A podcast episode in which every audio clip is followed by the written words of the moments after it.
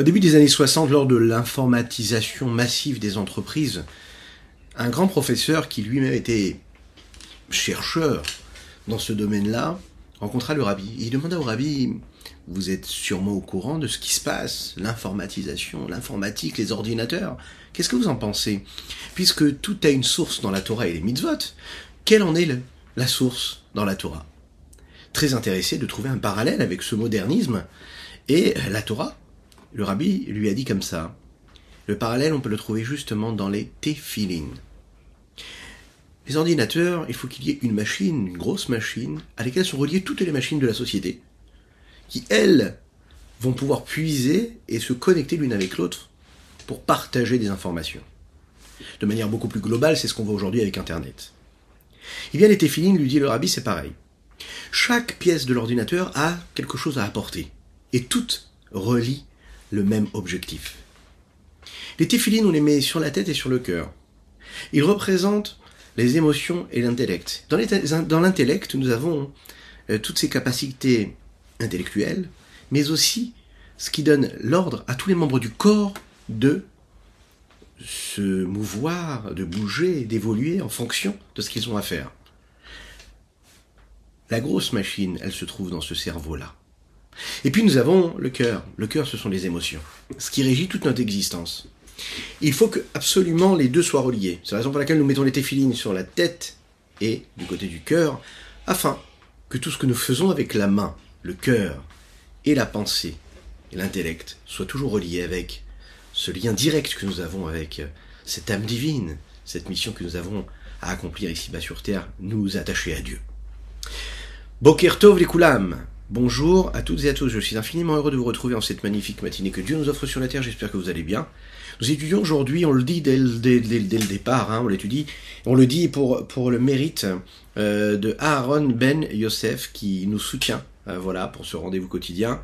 Euh, donc un grand chazak à lui, de beaucoup lui envoie une belle réussite, et on peut dire Amen Amen, dans tous les domaines de l'existence, dans la parnassa, dans l'éducation des enfants, dans la paix du couple, et dans tous les domaines matériels et spirituels. Je vous invite à partager, donc à liker et commenter cette publication afin que nous soyons encore et toujours plus étudiés cette Sainte Torah. Juste après ces quelques notes de Nigun, nous aborderons aujourd'hui le sixième chapitre de la Higueret à Teshuvah du Rabbi Zalman de Liadi. אשרינו, מה טוב חלקנו, מה נעים מגורלנו. ha shkh in du matoy frayl kay nu man nay megor aleinu. Hay ya ya may derin dereran idelain dererara dida dideranam deraralala ya ya hay dererala ya ya ya derelalala ya bayaya Ridal nadadan la la ya ya ya ya ya ya ya ha ha shreinu matoy chedkeinu umanayim goraleinu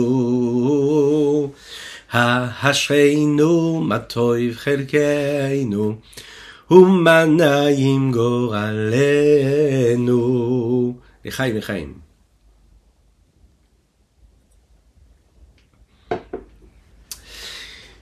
Nous allons parler de l'exil de la Shekhinah aujourd'hui. L'exil de la Shekhinah, c'est l'exil dans lequel nous nous trouvons. Ce n'est pas un hasard si nous étudions ce Pérec de Tania en cette période des trois semaines qui sont là pour commémorer euh, ce que le peuple juif a vécu à travers la destruction du premier et second temple. La première brèche, au début des trois semaines, le 17 Tammuz, des murailles de Jérusalem, ce qui nous amène vers le Tisha B'Av, ce qui lui commémore la destruction des temples et bien sûr à travers l'histoire du peuple juif qui va représenter l'exil et toutes les souffrances qu'on a pu endurer. Mais on est là pour comprendre ce que ça veut dire. C'est l'histoire en fait des nuits du peuple juif, des Grecs ou des Romains, on ne le sait pas exactement, qui eux, à cette époque-là, souhaitaient entrer dans le Beth Amikdash. Ils souhaitent entrer dans le temple, mais ils n'ont pas le courage de le faire. Ils vont pour cela décider de demander à un juif de le faire. Mais pas n'importe quel juif, ils vont choisir un juif qui lui est assimilé. Et comme il est assimilé, ils se disent, lui va peut-être le faire. Ils décident de le soumettre à cette proposition. Il accepte. Ce juif-là s'appelle, l'histoire nous dit Yosef Meshita. Il lui dit, tu entres dans le Beth Amikdash, et ce que tu prendras de là-bas t'appartiendra. Prends ce que tu veux. Ce qu'ils voulaient faire, ils étaient conscients qu'il y avait une certaine sainteté dans ce lieu-là. Ils avaient peur d'entrer eux-mêmes. Et se sont dit, on va envoyer un juif, on lui dit qu'il peut entrer pour prendre ce qu'il veut. Et ensuite, on saura un petit peu de quoi il s'agit et comment y entrer. Eux, ils se sont dit, ce juif-là va entrer, il va prendre un petit objet, une petite cuillère ou une fourchette, et il va sortir. Mais vous l'imaginez bien, lui, il décide d'aller directement vers les ustensiles de Beth Amikdash, qui sont les plus nobles et les plus chers. Vous l'avez compris, il va aller à cette époque-là vers ce qui le a le plus de valeur dans le Beth Amikdash, il va vers ce que l'on appelle le candélabre en or, la menorah tazahav. Il faut savoir, hein, pour imaginer un petit peu la menorah, elle, elle pesait un kikar d'or pur. Qu'est-ce que c'est un kikar Un kikar, c'est environ 50 kilos. Alors imaginez, 50 kilos d'or pur, ce qui correspond aujourd'hui à une valeur de 2 millions de dollars environ. 2 millions et demi de dollars, ou même plus aujourd'hui. Cet homme entre dans le Echal, et là, c'est l'endroit où vous imaginez où les Kohanim, eux, servaient. Il n'y avait uniquement que les Kohanim qui avaient droit de rentrer pour servir Dieu là-bas.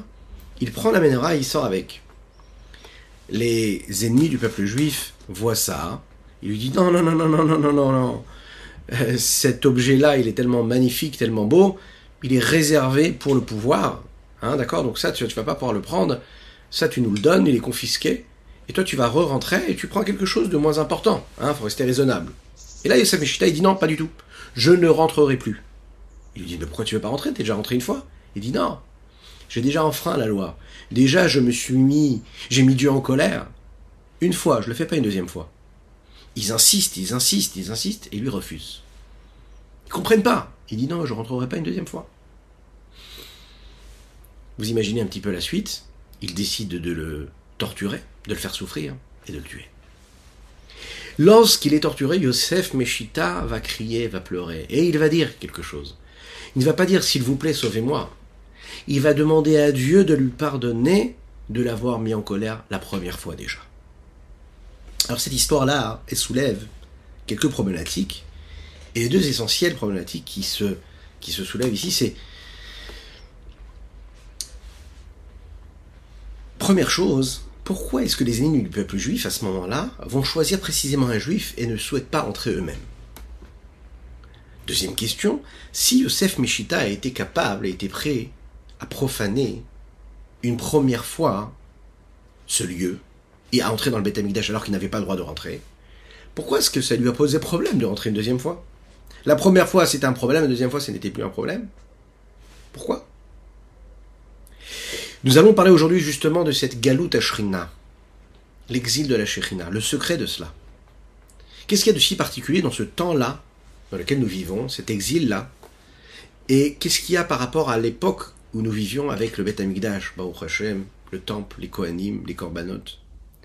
Comment est-ce qu'une faute d'un homme, plusieurs fautes ensuite, ont pu causer et engendrer l'exil de la Shrina On comprendra ici aussi également ce que les, ce que les, ce que les paroles du Zohar veulent dire lorsqu'on nous dit que Teshuvah, Tashuv, qu'est le et, le dernier et du nom de Dieu, lui, il faut le ramener à sa place quand on retourne vers lui. Pour comprendre ça hein, et comprendre qu'est-ce que ça veut dire l'exil de la Shrina, on va prendre un exemple qui correspond à ce qu'est l'électricité. Le courant électrique. Il y a deux façons de se rattacher à un courant électrique. En général, par l'intermédiaire d'une société qui, elle, a pour but de donner de l'électricité à tous les foyers. Elle va installer un boîtier chez nous à la maison, puis nous, on va faire les travaux nécessaires pour s'y brancher, et on aura de l'électricité dans toutes les pièces de la maison. Pour cela, nous avons un, nous avons un, petit boîtier qui lui va compter hein, combien d'électricité nous utilisons, et ensuite on va payer en fonction de ce que nous avons utilisé ou pas.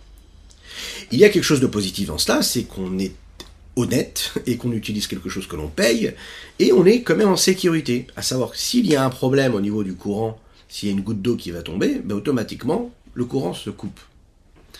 Il y a une autre façon d'avoir de l'électricité de manière beaucoup plus pirate. On va aller prendre un câble qui sort de chez nous à la maison et on va le rattacher à un pilier électrique dans lequel il y a de l'électricité et on va coller les deux fils.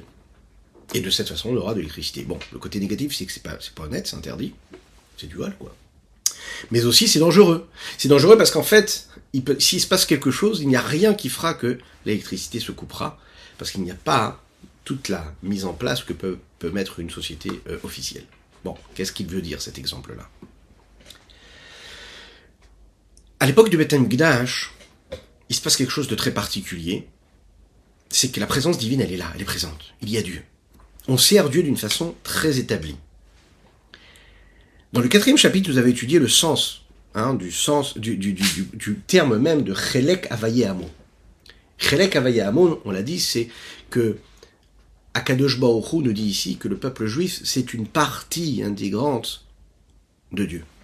L'âme de chacune et chacun d'entre nous, c'est une partie de Dieu. Dans le chapitre 5, hein, nous avons parlé de cela, que puisque la neshama du juif, l'âme du juif, elle est descendue dans ce monde-là dans un corps si étroit, et qu'il continue ce juif-là à tenir cette corde-là divine qui le rattache à Dieu. Donc il peut être dans ce monde-là ici-bas matériel, mais d'un autre côté être attaché avec ce qui est le plus élevé, à savoir le nom de Dieu qui est tout au-dessus. Pourquoi? Parce que ce qui est tout au-dessus et tout en haut, c'est la source même de l'âme du juif. Mais il y a une différence considérable entre le temps du Beth Amikdash et notre exil maintenant. C'est au niveau du rattachement, la façon avec laquelle on est relié à cette source d'énergie, de sainteté. À l'époque du Beth Amikdash, tout était convenable, tout était clair, tout était propre. C'est-à-dire que le lien que nous avions avec Dieu, nous avions un petit boîtier, nous avions ce Beth Amikdash là, et la Shrina, elle résidait dans le peuple juif de façon dévoilée. Il n'y avait pas vraiment de problème avec cela. Dieu était là, et il résidait parmi le, le Israël, parmi le peuple juif, de manière dévoilée. Comme il est dit dans le texte. Et vous ferez pour moi un migdash, et je résiderai parmi vous. Ce qui veut dire ici, c'est que quoi? À l'époque du Beth Amikdash, Akadosh Baruch il est là, on n'a qu'à se baisser pour se servir. Ouais, imaginez un petit peu ce que ça veut dire. C'est-à-dire que Dieu, il était présent, pas besoin de beaucoup d'efforts, juste être disposé à accepter l'état de sainteté dans lequel on se trouve. Via sous les Migdash, Betor Ben Israël, il est dit que Dieu résidait parmi chacun et chacune d'entre nous. Dans sa vie, à cette époque-là, on l'a vu. De façon claire, nette et précise, il y avait dix miracles qui se produisaient dans le Beth constamment, en permanence. Euh, à cette époque-là, on sait qu'il y a beaucoup de personnes qui ont le mérite d'avoir la prophétie. Ils avaient la prophétie, c'est-à-dire qu'ils euh, sentaient la présence de Dieu. Ils avaient un esprit saint, raffiné, saint, divin presque. Et cet esprit, ils pouvaient le diffuser, le partager avec le peuple juif. Donc, puisqu'il y avait cette sainteté-là qui était aussi présente, le peuple juif, qui lui était le réceptacle de cette euh, évidence de Dieu, devait aussi s'adapter à cette sainteté-là. Et donc il devait se comporter en conséquence. Il devait donc se comporter comme il fallait. Le réceptacle, c'est quoi? Ben, L'accomplissement de la Torah et des mitzvot comme il faut, sans faire d'erreur. Être un bon réceptacle. Ne pas mettre d'eau dans ce réceptacle si on veut recevoir de l'électricité. Avoir un réceptacle propre. À l'époque, on sait aussi que le peuple juif va vivre dans une forme de générosité, de bénédiction, d'abondance matérielle, spirituelle. Le peuple juif était riche, il vivait bien, il était heureux. Il était sur sa terre et en dehors et il vivait bien. À cette époque-là, hein, celui qui faisait une erreur et qui s'écartait de la Torah, qui faisait et qui profanait le nom de Dieu, il était en train d'accomplir ce que nous appelons un interdit de karet. Et karet, ça veut dire aussi se couper, se retrancher. Ça veut dire en fait, en réalité, tu coupes la corde d'influence que Dieu te donne. Tu coupes le flux. Tu ne reçois plus d'énergie. Tout le monde le voyait. Il est dit comme ça dans les textes que tout le monde voyait comment jusqu'à l'âge de 50 ans, il pouvait continuer à vivre, ensuite il s'en allait. En fait, le, le Beth il était là pour calmer tout. Il euh, anticipait tout. Il permettait de cadrer et de donner au peuple juif une, euh, une direction, une inspiration, un apaisement. Il était le phare hein, de leur vie. Il savait se diriger. Ils savaient comment choisir et quoi choisir euh, dans les choix de leur vie. En fait, à chaque fois que l'influence de Dieu touchait quelque chose qui ne correspondait pas à la sainteté de Dieu, il y avait une coupure d'électricité automatique. En fait, la Avera, c'est un petit peu comme une goutte d'eau sur un fil électrique. Donc, comme il y avait le Beth Amikdash et que la Shrina elle était là, c'est un petit peu comme quand on, quand on est relié officiellement à un boîtier électrique, qui fait qu'il y a une coupure tout de suite. Et que Baruch Hashem, qu'il n'y a pas d'incident dans la maison. Mais dès l'instant où on est en galout, où là on n'a pas le Beth Amikdash, on n'a pas cette société-là qui va s'occuper que tout se passe comme il faut, que chaque élément que nous utilisons soit comme il faut, alors à ce moment-là ça se complique. Il est dit dans le texte Mipne Chatainu Galinu Martzenu, à cause de nos fautes on a été exilés de notre terre. Depuis que le Beth Amikdash a été détruit, on a dû partir, voyager, s'éparpiller parmi toutes les nations. Et lorsqu'un homme est en exil, c'est-à-dire qu'en réalité, qu'il y a une force étrangère qui le maîtrise, qui le dirige, et qui, lui, n'a plus la possibilité de s'exprimer comme il le souhaite, avec les forces et les énergies que lui souhaite. Encore plus que cela, souvent la force étrangère qui maîtrise la personne qui est en exil a la possibilité même de l'utiliser, d'utiliser ses forces complètement pour l'inverse. Pourquoi? Ben Parce qu'il est en exil, il en fait ce qu'il veut. Les bénis Israël représentent ce côté de la Gdusha de sainteté. Les nations du monde représentent l'inverse, le côté de la Klippa, de cette écorce-là. Lorsque les bénis Israël, le peuple juif, descend en exil, la Gdusha, hein, les textes nous disent, la sainteté, elle est descendue avec elle en exil. Ce n'est pas juste le peuple juif qui est en exil, c'est aussi la Shrina, c'est aussi la sainteté qui est en exil. Il est dit comme ça dans les textes, dans le Midrash Rabbah du Chumash Bamidbar. Partout le peuple juif a été en exil, la Shrina était avec eux. Galou le Bavel, ils ont été en exil en Babylonie, Shrina et Mahem, la Shrina était avec eux. Galou les Edom, Shrina et Mahem. Ils ont été exilés à Edom, et bien la même chose, la Shrina était avec eux. Alors, d'un côté, elle est avec eux, c'est-à-dire qu'elle est en exil, mais de l'autre côté, ça veut dire qu'elle nous accompagne, elle est partout, toujours avec nous. Et ça, c'est le côté positif qui doit nous intéresser. Les les Chaim.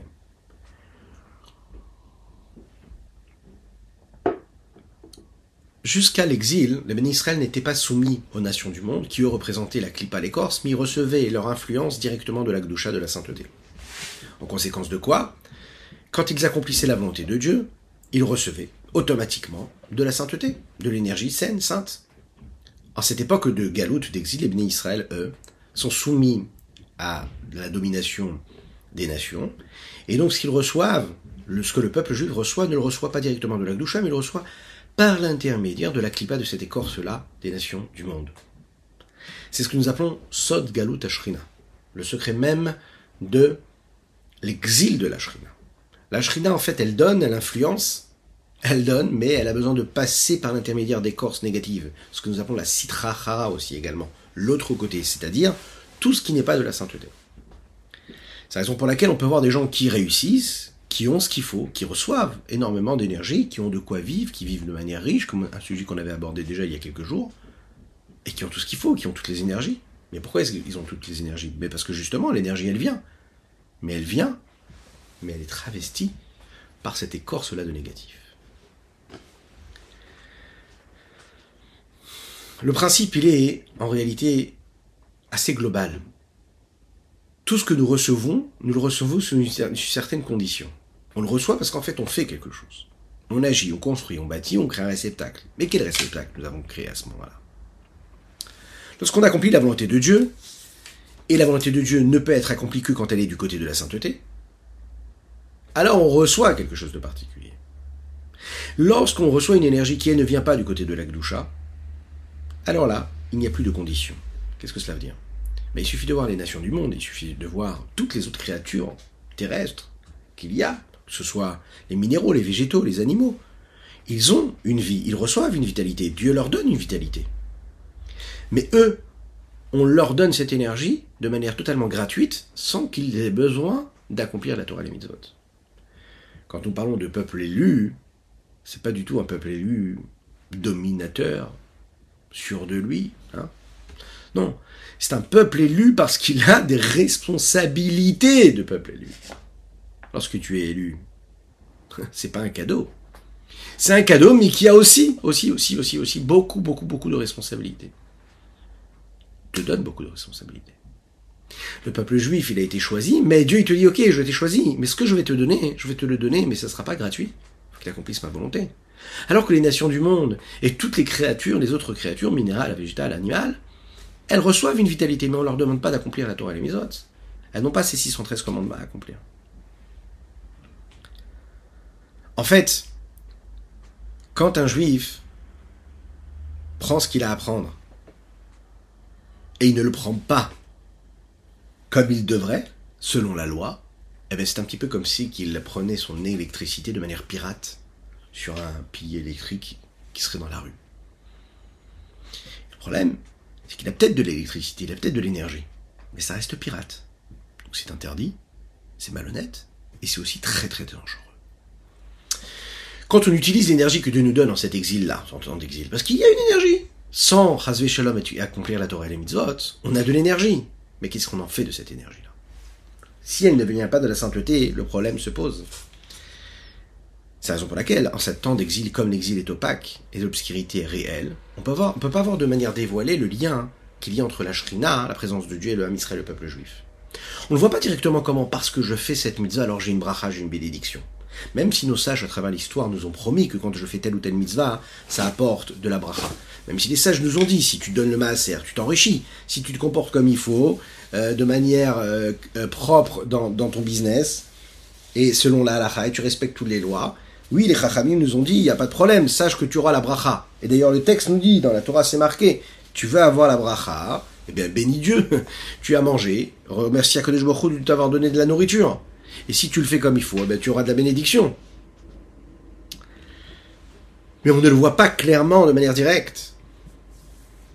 D'un autre côté, on ne voit pas non plus aussi, quand on fait une faute que Dieu nous en préserve, comment en fait on sectionne et on coupe la corde, le lien que nous avons avec Dieu. C'est ça le problème. Du côté positif, on ne voit pas comment Dieu directement nous donne la bénédiction. Et du côté négatif, on ne voit pas que quand on a fait une avéra, on est en train de s'égarer et on se coupe de Dieu,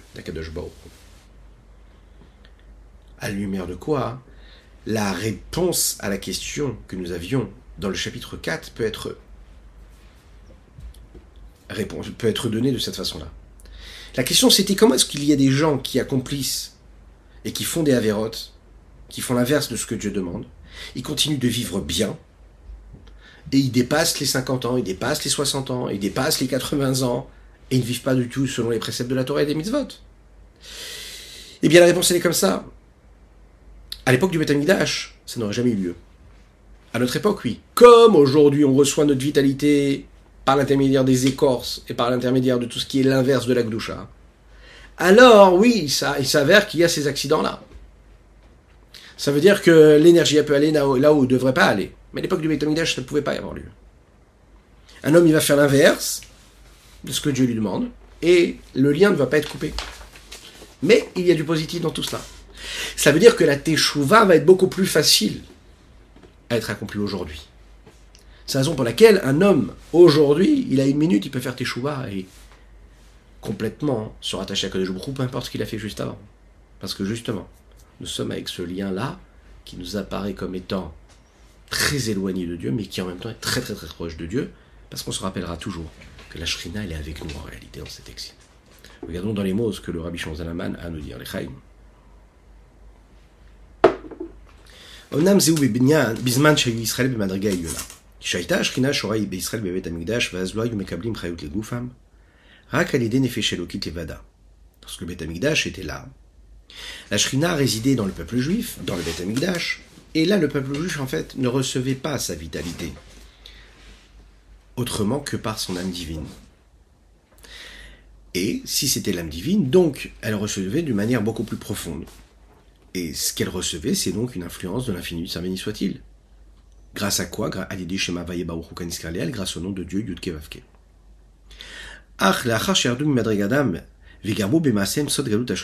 Après qu'ils soient descendus de leur niveau, et qu'ils ont entraîné par leurs actions aussi également l'exil de la Shrina. À cause de vos fautes, il la, la, Shrina, elle est venue aussi avec vous, elle est exilée aussi avec vous. Prinat et Tata, à ce moment-là, l'influence du niveau du dernier et du nom de Dieu, Aniskarliel qui est rappelé plus haut Il est descendu. Madrigal et Madrigal et Mata et Mata-.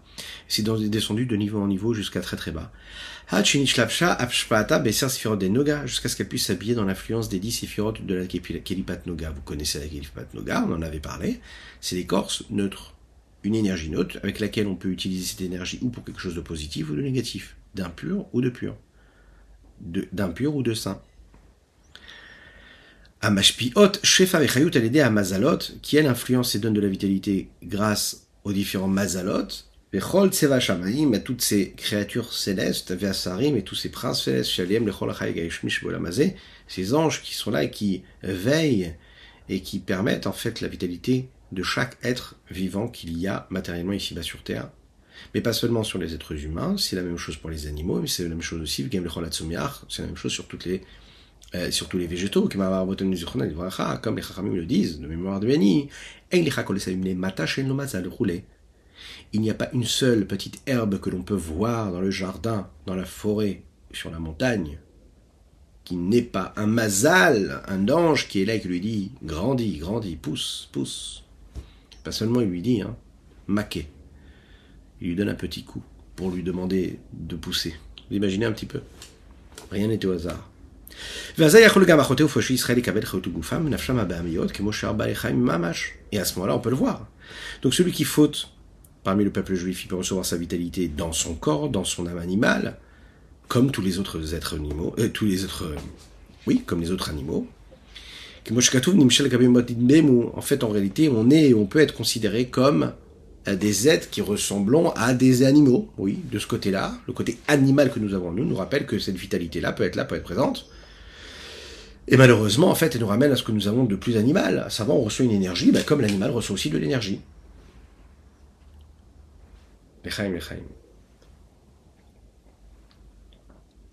La fameuse histoire de Rabbi Yitzhak de Berditchev, qui était considéré comme, vous savez, l'avocat du peuple juif. Il trouvait toujours des circonstances atténuantes aux fautes, aux égarements du peuple juif. Il s'est exprimé comme ça auprès de Dieu, il a dit comme ça, il a dit Ribono Shalola, maître du monde. Alors, si tu nous avais mis le monde futur, le Rolam bas devant les yeux, d'accord? Et tous les plaisirs du monde, tu les avais laissés dans les livres. Alors tu aurais pu demander à un juif qui faute et de lui dire Comment ça se fait que tu fautes? Tu as devant toi le Olam Abba, le monde futur, il est là. Tu as devant toi, en fait, en réalité, la plus grande des saintetés de pureté qui apparaît devant toi. Comment est-ce que tu peux aller chercher dans les livres les fautes et aller fauter ou les plaisirs du monde et aller te dire comment est-ce que je vais me donner du plaisir? Tu marches dans la rue aujourd'hui, tu as les tentations du monde qui te disent génial, tu devrais acheter cette belle maison, génial, lui il a cette belle voiture, j'aimerais bien cette belle voiture, génial, lui il part en vacances, cette destination de vacances. Génial. Moi aussi, je veux. Tu peux convoiter, tu peux avoir envie, tu peux jalouser. Le problème, c'est que lorsque tu vas sortir le lendemain, tu vas te rendre compte qu'en réalité, dans ce monde-là, les plaisirs et les désirs, ce que l'on te propose dans le monde, ça ne s'est pas arrêté, il y a encore quelque chose de nouveau.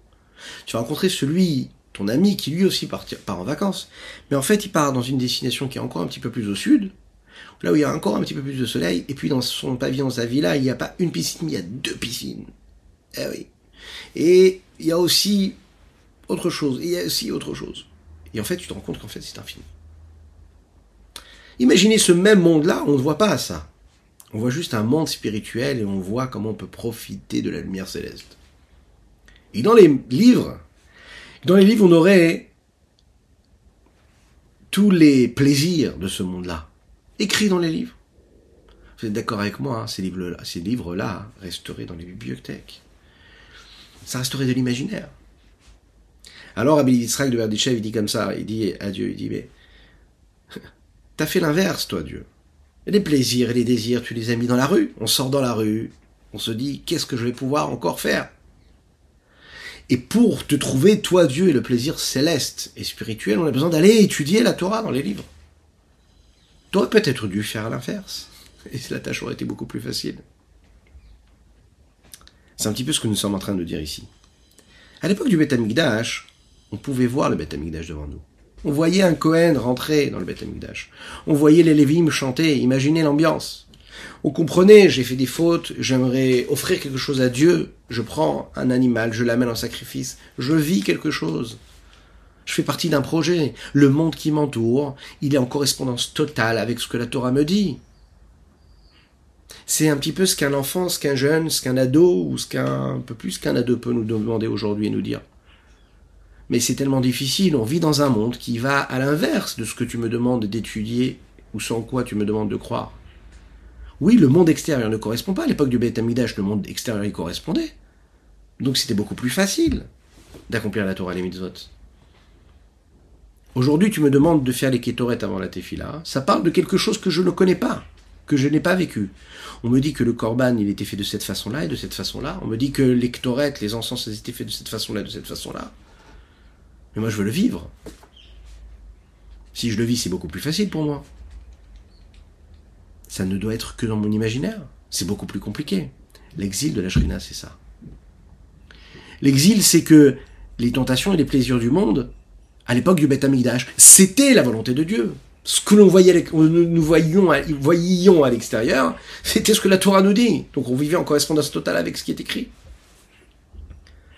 Aujourd'hui, nous ne voit pas en réalité tout cela. Un juif qui vit à l'époque et qui fait une avéra, mais bien sûr qu'on peut se plaindre, bien sûr qu'il peut être retranché du peuple. Mais à notre époque, c'est tellement difficile de créer un lien entre ce que nous étudions, la volonté de Dieu, et le monde qui nous entoure. Il n'y a que dans les livres qu'on étudie que l'influence de Dieu, elle vient par Dieu. Mais nous, quand on ouvre les yeux, on ne voit pas ça du tout. On voit l'inverse. On voit celui qui ne fait pas la Torah et les mitzvot, qui se comporte pas comme il faut, que Dieu nous en préserve, et qui lui apparemment réussit beaucoup plus que celui qui essaye d'être sérieux dans sa pratique de la Torah et des mitzvot. On voit comment en fait un homme qui est qui se comporte mal, il a plus de chance que celui qui se comporte bien en général. C'est ce qui se passe dans le monde. Quelle réponse on donne à nos enfants? Quelle réponse on se donne à soi-même? Alors vous allez voir que le Rabbi Zalman va nous donner des éléments de réponse et il va nous soutenir, il va nous aider dans cela.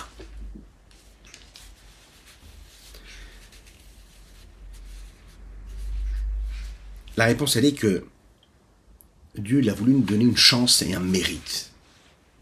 Ce que nous appelons la Bechira le libre arbitre, le libre choix. Qu'est-ce que c'est un véritable choix? Un véritable choix, c'est quand tu as la possibilité de faire et de ne pas faire, et tu fais. Parce que tu comprends qu'il faut que tu fasses. Et tu peux ne pas faire. Mais encore plus fort que cela. Le véritable libre arbitre, c'est quand il n'y a rien qui te pousse à choisir de prendre telle ou telle direction.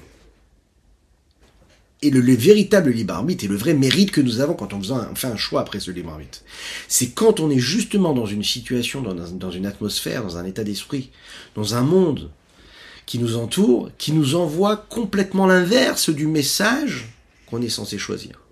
Et que là, on choisit quand même le bon message et qu'on choisit quand même la bonne route. Ça, c'est la plus grande des récompenses. Parce qu'en fait, on a le libre arbitre, on peut choisir de ce côté ou de ce côté.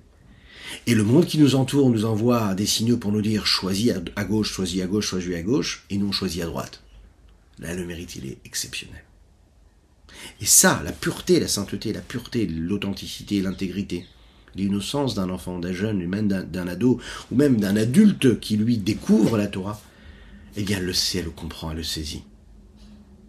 Elle le saisit parce que la force de la sainteté, c'est quelque chose qui nous dépasse qui fait que, oui, en, réalité, on peut vivre dans un monde qui est un monde de mensonges, mais la vérité vraie, on la connaît tout au fond de nous-mêmes. Elle est présente et elle ne disparaît jamais.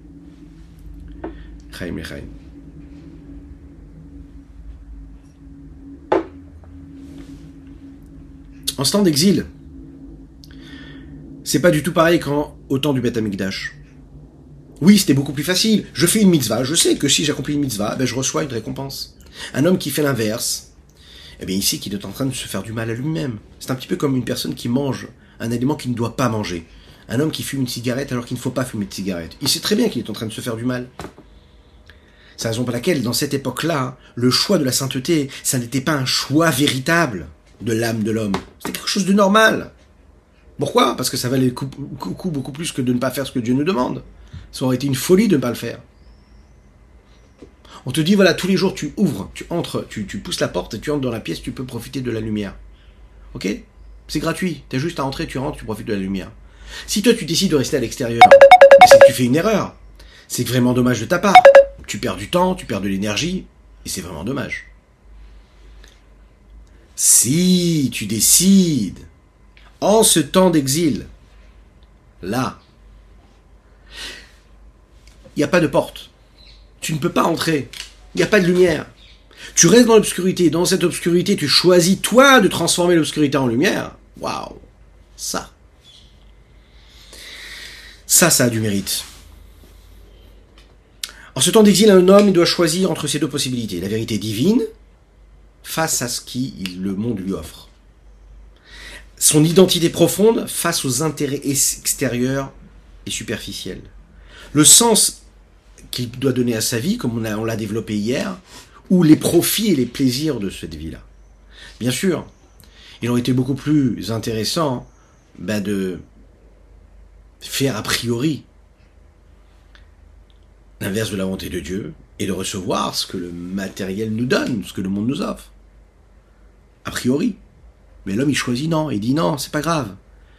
Si je ne profite pas de la vie, si c'est compliqué pour moi de subvenir à mes besoins, qu'Hachem me donne la bracha à tout le monde, et que ce soit jamais difficile, mais que j'avance dans l'évolution, dans ma connexion à Dieu et dans l'accomplissement de la volonté de Dieu et que je réussis à accomplir ma mission ici-bas sur terre, et que je choisis ça, alors à ce moment-là, je ne suis pas comparé ni Mshal Kabehemot, ni Demon, je ne suis pas comparé à cet animal qui lui reçoit son énergie comme ça. Mais je reçois une énergie que moi j'ai choisi de recevoir. Je suis un homme. J'ai le libre arbitre, j'ai choisi. De manière beaucoup plus globale. C'est un petit peu ce qu'il y a à travers le peuple juif, à travers son histoire. C'est qu'à l'époque, comme par exemple de David Ameller, de Shlomo Ameller, nous n'acceptions pas dans le peuple juif de conversion. Pourquoi? Parce qu'à cette époque-là, le peuple juif, il était tellement béni, il recevait tellement, c'est-à-dire qu'aux yeux du monde et de toutes les nations, c'était le peuple le plus riche, c'était la nation la plus belle, la plus harmonieuse, la plus heureuse, tout se passait bien, il y avait une bénédiction céleste phénoménale. À tel point que même les nations du monde, tous les pouvoirs qui étaient en place envoyaient des cadeaux à David Ameller ou à Shlomo Ameller. Donc tout le monde constatait, tout le monde pouvait voir la présence de Dieu. Donc à cette époque, c'était trop facile. Tout le monde voulait se convertir. Ben oui, tout le monde voulait se convertir parce qu'en fait, tout ce qui était en place, c'est une bénédiction totale. Donc en fait, le choix, il était biaisé. Pourquoi est-ce que tu te convertis? Ben Parce que tout va bien. Parce que ça vaut le coup de se convertir. Donc, les chachamim, les sages, n'acceptaient pas la conversion. Parce que ce n'était pas une conversion qui était sincère. Un véritable guerre, un véritable guerre tzedek, un véritable converti, c'est celui qui, il ne vient pas parce qu'il comprend que c'est bien et que c'est sympathique, mais il vient parce qu'il a compris qu'il doit s'attacher à Dieu, qu'il décide vraiment de changer complètement de vie. C'est la raison pour laquelle aussi le judaïsme, ça n'est pas du tout une, une, une, une religion qui est là et qui cherche à convertir pas du tout prosélyte. On n'est pas là pour attirer les autres nations. Non. Celui qui veut venir, il vient. Il y a une démarche véritable qui doit être sincère. Et là, à ce moment-là, il va recevoir son âme juive. Mais ce ne doit pas pour un intérêt particulier. Sinon, c'est pas une véritable conversion. Au contraire, Veadraba, regardez. Ben, Yeter Seet et avec beaucoup plus de force et de puissance.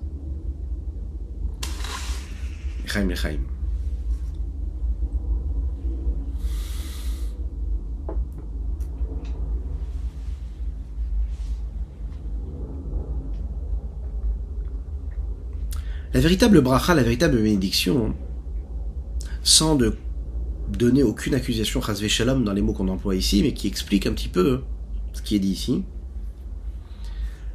c'est qu'un homme, il est de l'argent, il reçoit sa parnassa, il reçoit des moyens physiques qui lui permettent de subvenir à ses besoins, de vivre dans une forme de largesse, parce que oui, un juif se doit de vivre dans une largesse, et il doit prier Dieu pour qu'il lui donne une largesse, de façon à ce qu'il puisse accomplir la Torah et les mitzvot dans la largesse et la tranquillité d'esprit, ce qu'on souhaite à chacune et chacun, Bezrat Hashem. Mais tout doit être, tout doit être dans la bracha. Et c'est quoi la bracha? Voilà un homme qui travaille, qui ferme sa boutique, tous les Shabbats, qui respecte le Shabbat. Il va à la synagogue, il se retrouve avec ses enfants, il étudie la Torah. Il fait un vrai Shabbat de sainteté, de pureté. Et son chiffre d'affaires est assez bas. Voilà son collègue qui lui aussi vient du peuple juif, lui qui ouvre sa boutique tous les jours de la semaine et même le Shabbat, et qui gagne beaucoup, et qui gagne vraiment bien sa vie, et qui lui ne fait pas le Shabbat.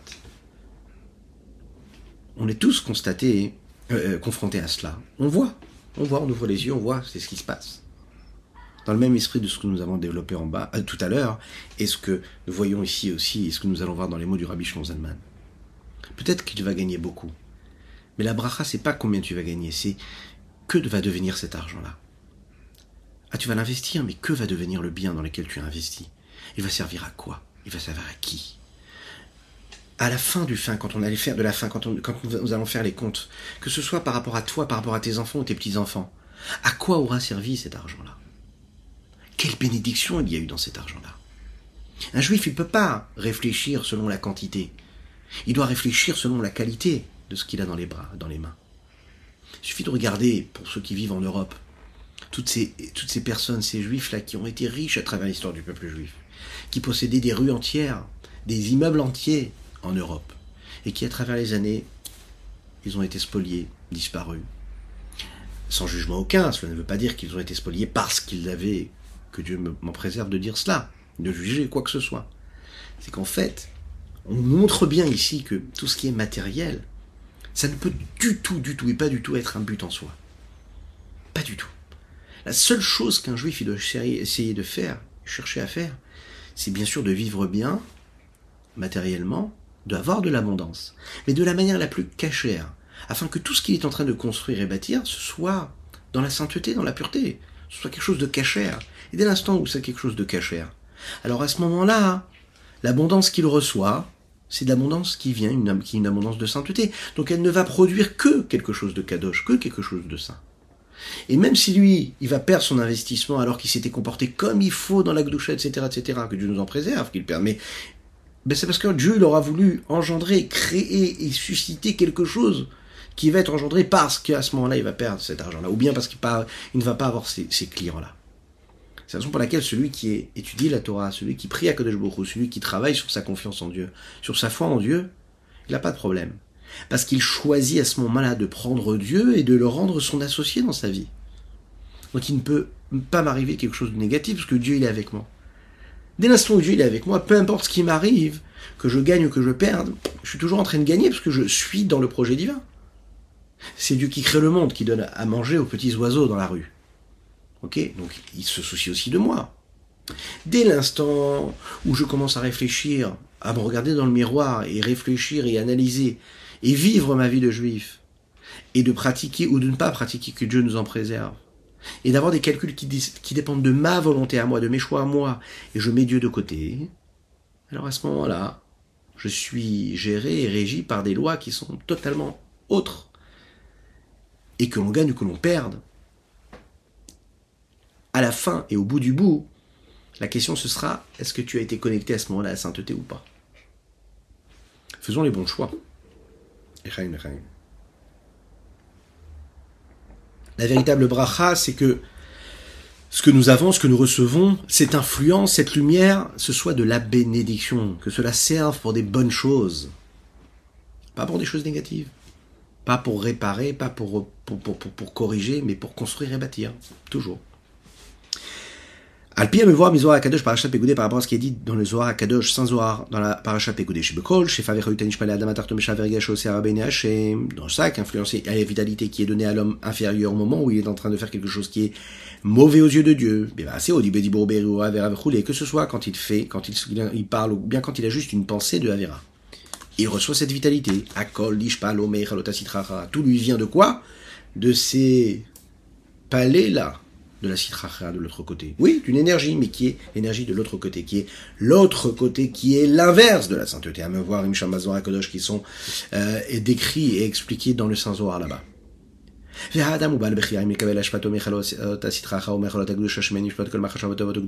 L'homme, il a le choix, il a le libre de choisir est-ce que son influence doit venir de ses forces de l'impureté ou bien de ses forces de sainteté. D'où viennent toutes ces pensées bonnes, saintes, etc. On sait que Dieu, il a fait l'un face à l'autre, le côté positif, face au côté négatif, l'impureté, face à la côté de la sainteté. À toi de choisir si tu veux aller puiser dans l'énergie de l'impureté ou de l'énergie de la sainteté. Il faut savoir que toutes ces enceintes-là, qui viennent, toutes ces forces de la citracha, des forces du mal, elles reçoivent et se nourrissent et prennent leur vitalité de ces dix forces, ces dix séphirotes qui, elles, sont dans la klipat noga, puisque les dix forces que nous avons dans la Gdusha, ce que nous appelons les séphirotes, elles existent aussi à travers les dix forces qu'il y a dans l'impureté, mais aussi dans l'écorce de Noga, qui est cette écorce neutre. À toi de chercher, toi, toi de savoir ce que tu vas en faire. Pour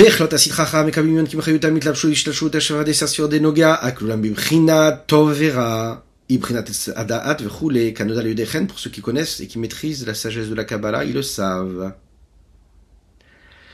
Tu peux chercher, tu peux recevoir, tu peux t'abreuver, tu peux te nourrir d'une énergie, mais d'où ça vient? Si ça vient de Noga, alors à ce moment-là, c'est bien et mal. Qu'est-ce que tu vas en faire? À toi de savoir, à toi de décider. C'est l'histoire d'un roi qui vient avec toute euh, sa cour, avec ses ministres, avec euh, ses représentants, les représentants du gouvernement. Ils arrivent quelque part dans un pays. Et là, hein, ils rencontrent d'autres pouvoirs qui sont en place. Et là, à ce moment-là, on se rend compte qu'en fait, le roi est là, il y a toute sa cour, tous ses ministres, tout le monde va vers les différents ministres, mais personne ne va vers le roi.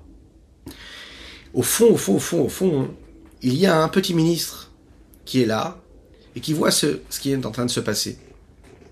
Il comprend il se dit oui, si personne ne va voir le roi, c'est parce qu'en ce moment le roi est en difficulté. Et donc tout le monde préfère aller voir les ministres parce qu'ils se disent bon, en ce moment c'est eux qui sont forts, alors je vais aller les voir. Seulement on parle ici pas d'un président, on parle d'un roi. Et le roi, lui, ne bouge jamais. Lui, il va voir le roi. Pourquoi est-ce qu'il va choisir le roi? Vous savez pourquoi? Parce qu'il se dit, les ministres, ils ont peut-être du pouvoir maintenant, mais c'est un pouvoir qui est instantané. Très rapidement, ce pouvoir-là, il va disparaître. Alors que le roi, lui, disparaîtra pas. Le roi, peut-être aujourd'hui, on lui donne moins la possibilité de s'exprimer, mais ça reste le roi. Je préfère m'attacher au roi. Le rabbi de Lubavitch l'explique dans un des Mahamarim que nous avions étudié euh, pendant la période de Pessar, si vous en souvenez, Beyom acheté Assar. Dans cette histoire-là, on ne comprend pas en réalité. Tout le monde sait que le roi, c'est le roi. Alors pourquoi tout le monde s'intéresse à ses ministres et pas à ce roi Et qu'il y en a un seul qui est intelligent et qui choisit le roi? Pourquoi les autres, ils sont idiots? Ils sont pas idiots, ce sont des ministres aussi. Des hommes de pouvoir. Pourquoi est-ce qu'ils choisissent pas le roi? Le rabbi dit là-bas, en fait, que la question, c'est pas qui est le plus important ou qui est moins important. Tout le monde est d'accord et tout le monde accepte que le roi, c'est le plus important. La question c'est vers qui il est plus convenable et vers qui il est plus intéressant d'aller. En fait, il faut savoir que le roi, c'est le roi. Peut-être qu'il ne changera jamais, mais le roi, il n'a pas du tout de rapport avec ce qui se passe dans les petits sujets de la vie courante. Il ne s'occupe pas des petits intérêts du peuple. Il est au-dessus de tout ça. Alors que les ministres, eux, sont dans les petits intérêts du peuple. Donc il est plus intéressant d'être bien et d'avoir des, des connexions avec ceux qui sont en pouvoir, mais qui ont des petits pouvoirs qui changent la vie des hommes, qu'avec le président ou avec le roi, qui lui est au-dessus de tout. Euh, il est plus, intéressant d'être avec, d'être ami avec celui qui s'occupe à la mairie de la voirie, ou bien euh, des constructions que l'on peut avoir et des permis de construire, que d'être en relation avec le président de la République, qui lui ne pourra jamais nous aider à avoir un permis de construire dans un petit quartier de notre ville. C'est la même chose ici.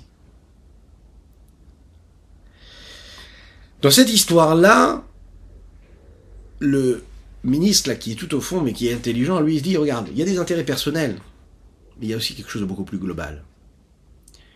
Il y a le fait d'avoir un lien avec le roi. Et avoir une connexion avec le roi, hein, ça c'est la véritable intelligence. C'est de se dire, je vais être connecté à quelque chose qui est au-dessus de tout, au véritable pouvoir. J'aurais peut-être pas les petits intérêts que les autres auraient pu me donner, mais je suis quand même proche du roi, la personne la plus respectée du pays. Et ça, c'est quelque chose de particulier. Les nations du monde, elles aussi, elles reçoivent de la vitalité. Celui qui faute, lui aussi reçoit de la vitalité. Il reçoit de la lumière, il reçoit de l'énergie, il reçoit même de l'abondance. Il reçoit parce qu'en fait, ils le reçoivent gratuitement, quoi. Il n'y a pas eu d'effort.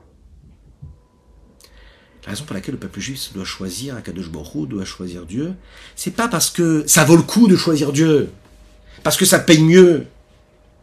Non, je choisis Dieu parce qu'en fait, c'est ce qui me relie à mon essentiel.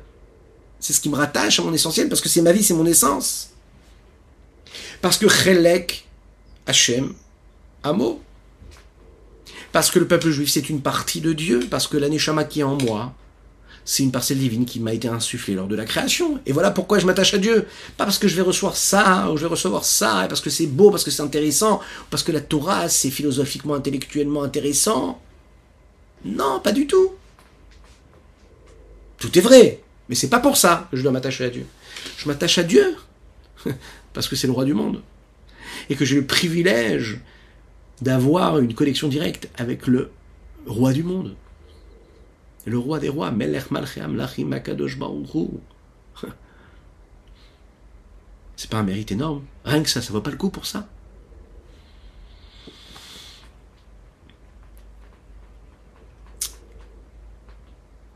Mais Qu'est-ce qu'il nous reste à faire maintenant? Il nous reste à faire Teshuva. Quand on prend conscience de cela, on prend conscience aussi des fautes. Est-ce que elles font les fautes Eh bien, les fautes, elles nous séparent de ce lien-là que nous avons avec Dieu, les Chaim. Et on va conclure avec ça le Tanya d'aujourd'hui et de demain, Shabbat.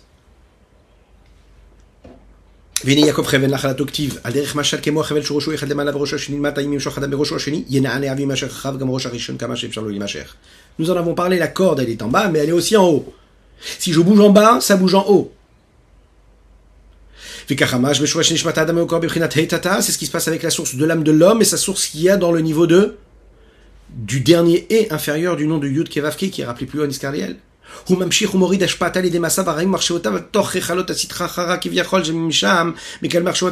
Quand je bouge en bas la corde, et que je la bouge comment? Avec l'impureté, avec des, pensées négatives, des pensées impures, des paroles impures, des actions impures. Eh bien là-haut, qu'est-ce que je fais? Je bouge aussi une corde. Je bouge l'extrémité de la corde, c'est-à-dire la corde de la vitalité, de la source des énergies. Mais je bouge quoi? Mais je bouge la source de l'impureté. Donc qu'est-ce que je reçois? Je reçois de la vitalité, mais la vitalité qui est impure.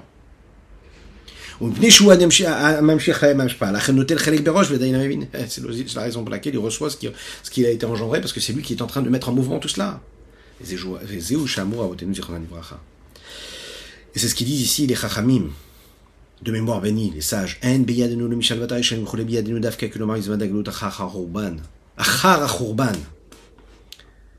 Il faut absolument investir dans ce travail de la, de la, de la teshuva maintenant, maintenant, maintenant. Parce qu'en fait, on ne doit pas du tout se focaliser sur la réussite et sur la fameuse tranquillité que les impies peuvent avoir. Leur réussite éphémère, éphémère. Sans rentrer dans une forme de justification, mais on le sait, il suffit d'ouvrir les yeux pour savoir et le constater que, bien mal acquis, oui, il ne profite jamais. Un jour ou l'autre, ça se passe mal. Les plaisirs, les profits vont être éphémères, ensuite ça disparaît ça disparaît de manière personnelle, ou sinon dans le cercle familial, ça crée un chaos. Si c'est pas sur le niveau familial, c'est le niveau social, niveau humain, niveau à tous les niveaux. On le sait. Oui, de manière éphémère, on peut profiter de quelque chose d'interdit, mais ensuite, ça ne, ça ne tient pas. C'est la raison pour laquelle on dit que la Shrina, elle est en exil. Elle est en exil parce qu'elle se retrouve à devoir donner de l'énergie, de la vitalité, de la lumière à des forces négatives. Et lorsque l'homme fait teshuva, convenablement à la zaïm, salek même ashpa shem shir maasev marchaotav, qui met teshuvato machazir ashpat ashrina limkoma, et quand l'homme il fait teshuva, qu'est-ce qu'il fait? Il ramène l'énergie de la shrina à sa place, il a fait partir de toutes ces mauvaises pensées, ces mauvaises actions qu'il a pu avoir, grâce à la teshuva. Et la teshuva, c'est pour ça qu'elle a un pouvoir phénoménal. C'est là, ramène le dernier et, de Teshuv He, hein, le dernier E, Tashuv He, ramène le E du Yud Kevavke, du nom de Dieu, ramène à sa place. Miprinat Galout, parce qu'en réalité, elle est dans un état d'exil, comme Il est dit, Hachem, ton Dieu, il te ramènera. Ça veut dire quoi, il te ramènera avec ses Shevutecha, son ton retour? Kelomar im shevutecha. Avec ton retour, avec ta teshuva. Il n'y a pas dit ve'eshiv, il y a marqué ve'shav. C'est l'histoire d'un Talmid Racham, un grand sage, qui avait l'apparence d'un sage. Et qui avait donc une belle kippa sur la tête, il avait une barbe, il avait des péotes, et il décide d'aller dans une université quelconque. Une grande université. Mais dans cette université, il y avait, on imagine bien, une ambiance qui était complètement inverse à la Torah et au mitzvot. C'était dans cette époque-là, et cela correspond à la petite histoire que nous avions racontée hier, vous vous en souvenez, que le rabbi et ce chaliard qui voulait aller dans un match de baseball pour ramasser de l'argent et pour être avec des, des gens très très riches qui allaient là-bas. Et le... Donc il voulait aller dans cette université. Et là, le rabbi lui a parlé, il lui a écrit plusieurs lettres. Et parmi toutes ces lettres, il lui a écrit comme ça, il lui a dit, sache une chose, que comme toi tu es un ancien, ancien, un ancien du rabbi précédent, le rabbi Sefitrak, partout où tu vas, hein, tu prends le rabbi avec toi. Et donc, lorsque tu vas aller dans cette université-là, tu prends avec toi, à côté de toi, si l'on peut dire, le rabbi Yosef Donc, ça doit choisir. Si tu le fais, sache que automatiquement, tu es en train de dire que tu veux te détacher quelque part du lien que tu as avec le Rabbi Yosef. Si tu veux garder ce lien-là, ça va être compliqué de te retrouver là-bas. Le problème, c'est que le Rabbi Yosef Yitzhak, lui, n'accepte pas de détacher, de se détacher de toi. Parce qu'il n'accepterait pas que tu te détaches. Akadosh Baruch n'accepte pas que l'on se détache de lui. Akadosh Baruch il attend de teshuva. Parce qu'il sait que la seule chose qu'il veut, c'est que même si on a utilisé pour avoir des pensées, des paroles des actions qui sont négatives, que Dieu nous en préserve. Cette énergie qui était en exil dans cette impureté, la seule chose qu'il attend, c'est qu'on ramène cette énergie à sa place. Tachouv ta tachouv. Pour conclure, il faut savoir qu'au bout du tunnel, il y a une belle lumière. Cette belle lumière, c'est qu'il faut savoir que peu importe ce que nous avons fait, nous avons la possibilité de rattraper, de se rattraper. Nous avons la possibilité, comme Yosef Meshita du début de l'histoire, de se rappeler qu'il y a l'intérêt personnel et il y a l'intérêt commun. Il y a l'intérêt commun et il y a l'intérêt ultime. Et l'intérêt ultime, c'est de s'attacher à Dieu, peu importe les intérêts personnels qu'on aurait pu avoir sans s'attacher à cet intérêt ultime. Je vous souhaite un excellent Shabbat de paix, de sérénité, de joie, de miséricorde, de tranquillité, de paix dans le foyer, d'harmonie, de joie véritable avec les enfants, avec vos amis, avec vos proches. Que Dieu vous bénisse dans l'abondance matérielle et spirituelle et que nous puissions, bien sûr, accomplir la Torah des mitzvot et garder ce lien direct avec Dieu, Bezrat Hashem, et qu'après Shabbat, on soit déjà tous ensemble en train de partager notre prochain cours à Yerushalayim reconstruit, avec le Beth Amikdash et le Mashiach. Shabbat Shalom à bientôt.